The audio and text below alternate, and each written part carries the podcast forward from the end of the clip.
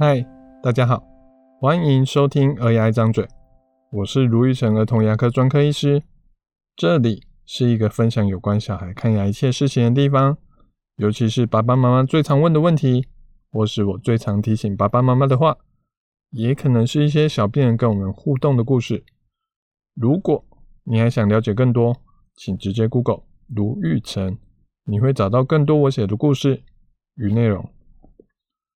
今天想跟大家分享的是，我有个小孩啊，他叫做小爱，目前三岁出头。他从小啊就还算蛮喜欢拼图的，我们也就陆陆续续买了一些拼图给他玩。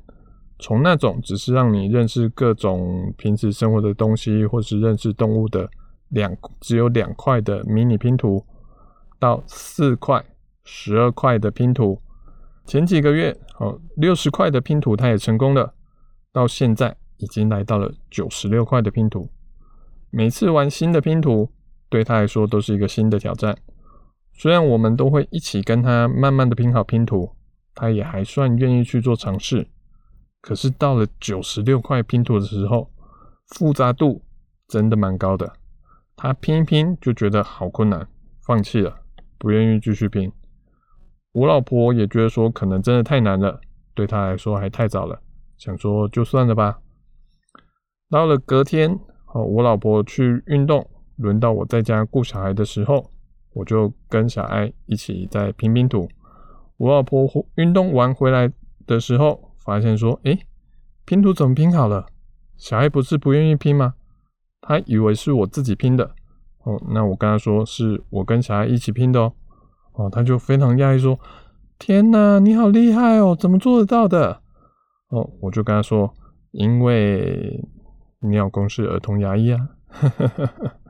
啊，其实儿童牙医除了知道要怎么治疗乳牙之外，怎么样让小孩愿意去配合看牙，也是我们的重点能力，也就是所谓的行为管理。利用心理学的方式，让小孩能慢慢的去配合看牙。除了看牙之外，哦，平时的刷牙。清洁，好，甚至平时的一些活动，都是行为管理可以应用的范围。我就是用了行为管理中的一招，让小爱能一步步的去完成拼图。到底是什么呢？就是逆向学习法。先让他去做最有成就感的那几步就对了。实际上怎么做？我们先实际去分析一下拼图这个游戏，它最难的。其实是一开始的时候，一片空白哦，你根本不知道从何拼起，小孩也不太懂说拼图要拼四个角这个小诀窍。那我呢，我一开始先帮小爱去拼几个明显的区域，好像我们买的拼图是史努比图案的，我就先把史努比的角色的拼图好去拼个九成，然后问他说：“诶，史努比的鼻子呢？”让他去找鼻子的拼图片在哪里。一开始拼图因为很多哦，大概有九十几片，他其实光是找鼻子这个拼图片就蛮困难的。我先用眼睛默默的找出鼻子拼图在哪里，找到之后，我没有直接跟他说就在那里，我会指一个大概五六片的区域跟他说，诶。鼻子的拼图好像在这里，诶，你要不要找找看？哦，他就会说，他就会认真的去从这个区域中去找一找。当他从这五六块拼图的区域发现了鼻子拼图之后，他就会得到了一点点的成就感。可是还没完，他虽然知道说鼻子片要应该要拼在哪个区域，可是却不知道说这拼图要用哪个方向去把它拼上去。他会每个方向都试试看，哦，拼不上去就左右转一转，换个位置再试试看。终于拼上去的时候，他就会觉得说：“哇，我好像完成了一件了不得的事情。”会用力的倒吸一口气，嘴巴张得大大的。哦，我也会给他一个赞，或是给他一个 give five，他就会从这边又再得到了一点点的成就感。当他拼个五六片之后，他就会说他要去喝水。或是他要去看一下沙发上的玩具、沙发上的书，我就在那边偷笑。平时叫他喝水，叫他去看书，叫他去玩，他可能不一定那么愿意。可是今天他自己光是喝水，就说要喝个三四次。不过这也是很正常的，因为小孩子的耐心本来就不是很高。我们的目的是让他从玩乐中学习，而不是为了学习而去玩的，那样子一点都不有趣。给了他太多的压力，小孩子其实只会越反弹而已。越小的小孩子，他的注意力时间就越短，让他适度的去活动一下，其实更能维持他的专注力。那在这中间，其实我也没有闲着。不，并不是就开始在那边滑起手机了。我在慢慢的把拼图最边缘那一区给它拼出来。一来，它其实边缘有个轮廓在，它之后要再继续拼，其实又会更简单了一点点。二来，它看到我好像在那边拼拼图也蛮开心的样子，它其实摸鱼完之后就又跑回来说，他也想要继续跟我一起玩。我们就这样慢慢的。找出明确的图案，引导他拼出，引导他那个拼图片大概的位置，让他自己找出拼图，尝试拼图的方向，最后把拼图拼上去。虽然步调很慢，可是一步步的完成。就十六片的拼图，我们最后花了大概一个半的小时的时间去把它拼好。他开心，我也开心。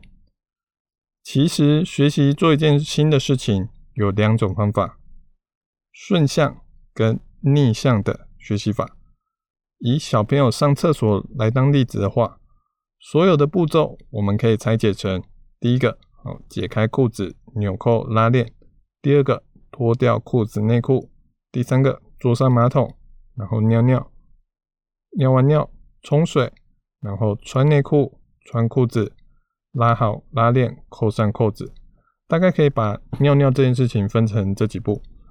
顺向学习法就是让他一步步的从第一步、第二步，让他这样子慢慢的去做。一次我们就先学一步，第一步做到好，才让他去学第二步。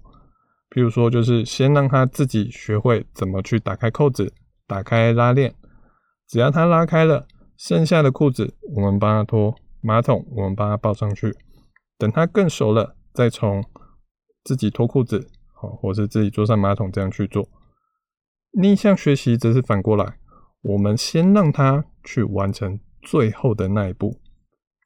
我们会先让他自己扣好扣子，自己拉上拉链，因为很多时候完成最后一步，就像完成了一整件事情一样。他会觉得说，我完成了自己尿尿的这件事情。他脑中就会有一个成就感在，他就会得到一个心理上的奖励，他就更愿意去做更多的事情。回到拼图来说，哦，我们一开始先让他自己去完成了一小片拼图，之后再慢慢的一次一次的完成更多的挑战，从只要拼出史努比最明显的鼻子之后，哎，问他说眼睛也麻烦他拼。肚子可能也要麻烦他拼，脚也要麻烦他他拼，让他保持有一点点的挑战感。可是挑战完了，又会有完成挑战的喜悦感，他就会更愿意的去投入这样的行为。这点其实在许多家长上，我也曾经看到过。譬如说，之前我去垦丁玩海上立桨 SUP 的时候。那天带我们的教练是一对夫妻，好叫 Alice 和 Tony。他带我们，他教我和我太太的时候，他带着他四岁的儿子 Sean 去一起出海去练习 SUP。我以为夫妻都是热爱 SUP 的玩家兼教练，那儿子可能从小也就蛮厉害，或是已经学习蛮多 SUP 的动作了吧。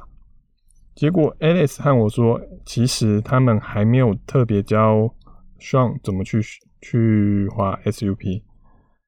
虽然说他们会带着炫一起出海，一起去垦丁的出海口去逛逛，可是也只是让炫坐在板子里面当做乘客，并没有教他说：“哎，那个划桨要怎么拿，诶，板的区域要站在哪个位置。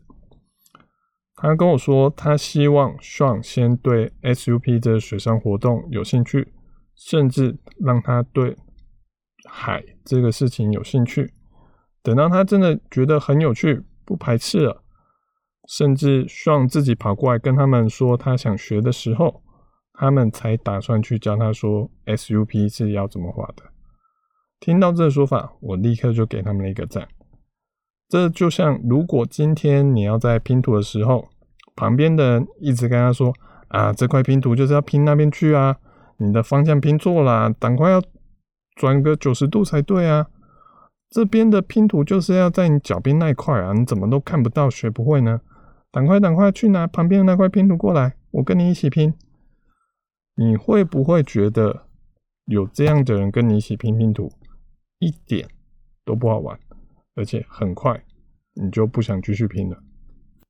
拿筷子也是一样，如果今天你一直跟你的小孩说：“啊，你拿筷子的手势不对，两只筷子怎有尖端能碰在一起，啊，不可以交叉。”那你的小孩可能很快就会跟他说：“他不要拿筷子，给我汤匙，给我叉子，或是你喂我就好了。”学习很重要，能在游戏游戏中学习当然很好。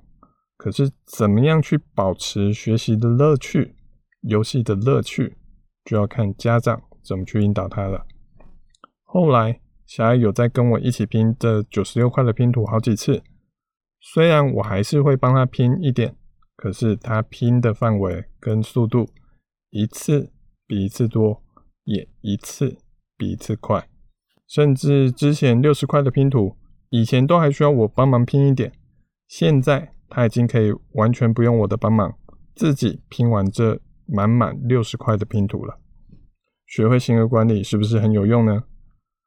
最后一样，我们再复习小孩逆向学习的三个重点。第一个，让他去做最有成就感的最后一步。第二个，小孩耐心是有限的，适度让他休息一下很重要。第三个，让他觉得有趣。而不要去过度干预，做得快不快，好不好，正不正确，没有那么重要，之后再慢慢练习就好。我是卢玉成儿童牙科医师，我们下次见，拜拜。哦，成功了，很多耶，很多哈，我拼的很累耶。